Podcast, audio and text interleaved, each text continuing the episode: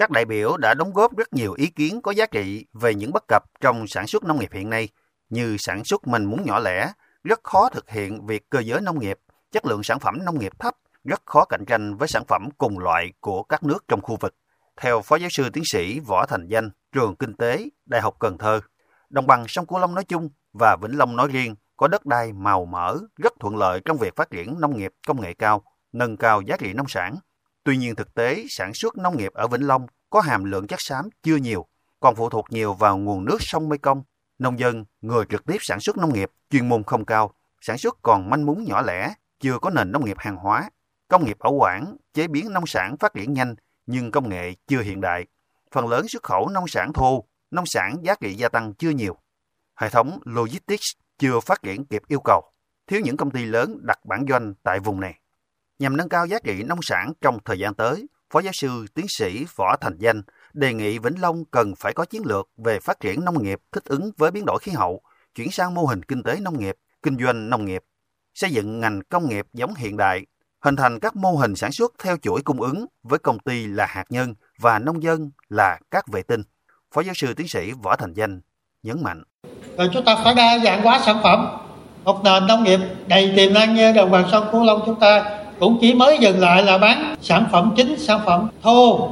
Ví dụ cây lúa, để làm ra một kg lúa gạo thì tương tương ứng với nó nhiều hơn là một kg rơm rạ, chấu trong chế biến là cám. Những thứ đó có khi là giá trị rất nhiều. Trong cám là ví dụ một trong một tấn cám có thể chiết ra một gram một chất gì đó giá trị hàng chục ngàn đô. Ông Nguyễn Văn Liêm, Phó Giám đốc Sở Nông nghiệp và Phát triển Nông thôn tỉnh Vĩnh Long cho biết, tỉnh có vị trí địa lý nằm ở trung tâm của vùng đồng bằng sông Cửu Long với tổng diện tích tự nhiên là 1.525 km vuông. Trong đó, diện tích đất nông nghiệp trên địa bàn tỉnh là 119.878 hecta, chiếm 78,57% diện tích tự nhiên. Tỉnh Vĩnh Long có khí hậu ôn hòa, đất đai phì nhiêu và gần như toàn bộ được khép kín bởi các công trình thủy lợi thích hợp cho phát triển nông nghiệp, nhất là trong canh tác lúa, cây ăn trái, rau màu, phát triển chăn nuôi và nuôi trồng thủy sản.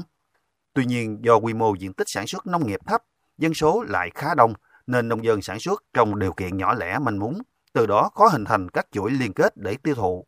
Vì vậy, việc thành lập các hợp tác xã không những là nhiệm vụ cấp thiết trong nâng cao giá trị nông sản, mà còn là giải pháp để thực hiện các chuỗi liên kết thu mua, chế biến, tiêu thụ và xuất khẩu hàng hóa nông sản.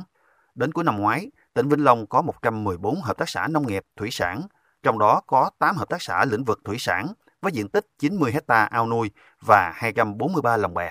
Ông Nguyễn Văn Liêm khẳng định. Và cũng chính điều này mà Ban chỉ đạo quốc gia về xây dựng nông thôn mới đã quyết định là